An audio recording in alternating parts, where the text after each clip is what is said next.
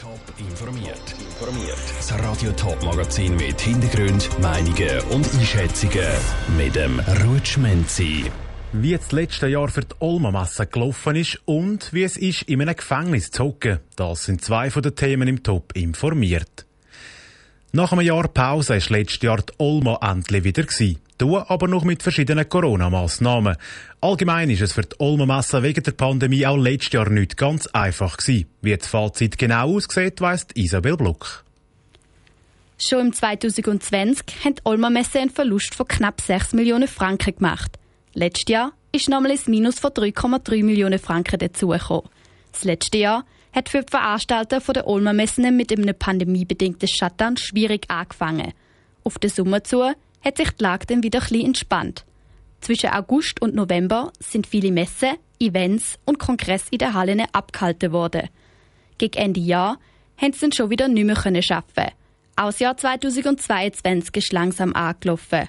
Trotzdem schaut Christine Bold, Direktorin von der Olma Messe positive Zukunft. Wir haben erst im April so richtig können auf den Startknopf drücken. Wir sind positiv für die OFA. Wir haben dort über 80 Prozent der Ausstellerfläche bereits verkauft. Olma und Oba sehen gut aus und auch der weitere Buchungsstand in den Kongress, in den Messen und in den Events dürfen wir als durchaus äh, zufriedenstellend betrachten. Aber auch wenn der Buchungsstand aktuell gut aussieht, hat die Pandemie finanziell ihre Spuren hinterlassen. Über die letzten zwei Jahre hat es grosse Liquiditätsprobleme gegeben. Der Thomas Scheidlin, Präsident vom Verwaltungsrat, sagt, dass es jetzt sehr wichtig sei, die finanziellen Löcher wieder zu stopfen. Corona hat natürlich eine Bremsspur hinterlassen, vor allem auch auf der Liquiditätsseite, wenn wir in die Zukunft hineinschauen, weil wir brauchen die Mittel, wo wir jetzt äh, eigentlich eben nicht haben können erarbeiten, die würden wir eigentlich brauchen für die zukünftige Entwicklung. Weil für die Zukunft ist viel geplant. Aktuell wird die neue Halle Eis gebaut. Sie ist grösser als alle anderen Hallen. Sie sei ein wichtiger Mosaikstein für die Entwicklung vom Kongress- und Messestandort St. Gallen, sagt Thomas Scheidlin. Wir haben die Chance, neue Anlässe, grössere Anlässe in die Ostschweiz zu bringen. Sei es grosse Anlässe für Firmen, sei es aber auch Konzerte, sei es Sportveranstaltungen, die man sonst eigentlich in der Ostschweiz nicht hätte durchführen können. Der Plan ist, Halle Eis im Herbst 2023 das erste Mal an der Olma einzuweihen. Hoffentlich dann auch ohne irgendwelche pandemiebedingten Einschränkungen. Isabel Block hat berichtet, alles in allem sind letztes Jahr in der Olma Messehalle 95 Veranstaltungen gewesen.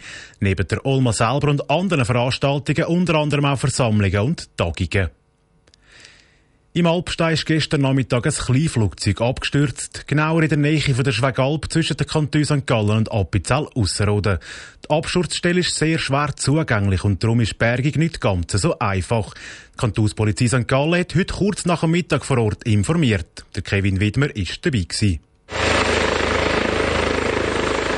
Die Rettungskräfte stehen seit gestern Nachmittag im Einsatz. Schon kurz nach dem Absturz vom Kleinflugzeug im Alpstein sind erste Spezialisten vor Ort gewesen. Wegen dem schlechten Wetter hat aber noch nichts gemacht werden. Was passiert ist, ist klar. Mehr aber nicht sagt Hans-Peter Krüsi von der Kantonspolizei St. Gallen. Wir wissen nicht, warum das der Flüger runtergefallen ist. Wir wissen, dass sich ein Pilot an Bord befunden hat. Der Pilot ist vermisst. Wir haben ihn nicht orten. Wir wissen nicht, was mit ihm ist.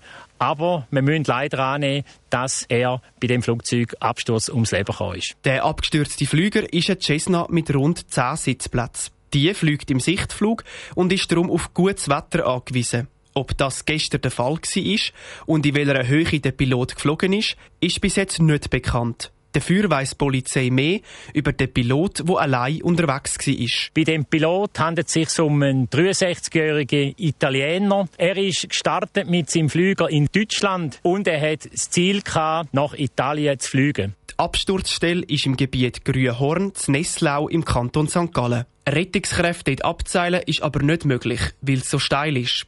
Das müsste mit einem Helikopter gemacht werden. Aber das ist auch sehr gefährlich, weil so ein Steinschlag kann auslösen. Aber nicht nur das Gelände macht der Rettungskräfte Arbeit schwer, sondern auch der viele Nebel und das grusige Wetter.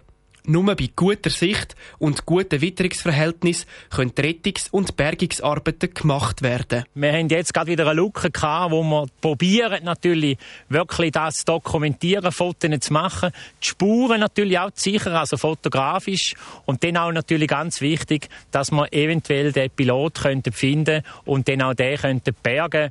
Hans-Peter Krüsi von der Kantonspolizei St. Gallen im Beitrag von Kevin Wittmer. Ob der Pilot vor dem Absturz noch einen Notruf abgesetzt hat, ist unklar. Das Innere von einem Gefängnis kennen wahrscheinlich die meisten entweder aus Film oder Dokumentationen. Letzte Woche haben ein paar wenige in Zürich aber die Chance gehabt, einmal eine Nacht oder zwei in einem Gefängnis zu verbringen und das ohne einen Eintrag im Strafregister zu riskieren. Das neue Gefängnis Zürich West hat sich nämlich mit einem Testbetrieb vorbereitet, inklusive Testinsassen und Testinsassinnen. Wie der ungewöhnliche Aufenthalt erlebt worden ist, weiss Saskia Scher, wo selber auch als Testperson im Gefängnis mit dabei war. Auf dem Hofrundgang hat sich ein Grüppli von gut zehn unterschiedlich alten Frauen zusammengefunden. Ihre Gründe, zum mal eine Nacht einem Gefängnis zu verbringen wollen, sind sehr unterschiedlich. Bei den einen ist es einfach aus Gewunder, bei anderen, wie beispielsweise der Christina, um ein gewisses Verständnis für die Insassen zu kriegen. Ich arbeite selber in einem Gefängnis und dann ich einfach mal die andere Seite kennenlernen, wie es so psychisch ist, wenn man weiß, okay, du bist jetzt einfach eingeschlossen, kommst nicht raus. Der Grundtenor unter den freiwilligen Insassinnen nach den ersten paar Stunden im Gefängnis ist durchs Band positiv. Petra, auch eine der Testinsassinnen, zeigt sich besonders über die Aufseher und Aufseherinnen erstaunt. Ich bin sehr überrascht, wie höflich und freundlich alle sind und sind alles ganz nette junge Menschen, die mir auch den Namen sagen. Also ich bin nicht einfach irgendwie jemand und ich bin auch nicht mit einem Befehlston angeherrscht, sondern wirklich freundlich angewiesen, das und das zu machen. Auch Doris, die eine Nacht im Gefängnis verbringt, zeigt sich überrascht. Aber nicht über die Angestellten, sondern über die Ausstattung. Vielleicht Bettwäsche. Die habe ich jetzt speziell gefunden. Dass es so Wegwerfbettwäsche muss sein, dass man gar nicht kann, ja, das, das habe ich jetzt nicht, nicht erwartet. Aber sonst, ähm, dunkt mir, ist eigentlich alles mehr oder weniger so, wie ich es gedacht habe. Eine andere Überraschung hat es beim Essen gegeben. Das ist nämlich jeweils durch ein Kläppli ihr Tür in die Zelle geschoben worden. Laut der Testinsassin Daria ist das direkt in die Zelle gelieferte Essen sogar fein gewesen. Die Rüebli hatten einen guten Biss. Die Soße war ein bisschen pikant, war überraschend, aber fein. Und dann natürlich die Quorn-Schnitzel, die man kennt, von einer grossen Supermarktkette. Die gute Stimmung unter den Testerinnen ist durch die Gewissheit begründet, dass sie jederzeit wieder heim können. Der Beitrag von der Saskia Schär. Im neuen Gefängnis Zürich West hat es Platz für 241 Menschen, die verhaftet worden sind. Top informiert, auch als Podcast. Mehr Informationen gibt's auf toponline.ch.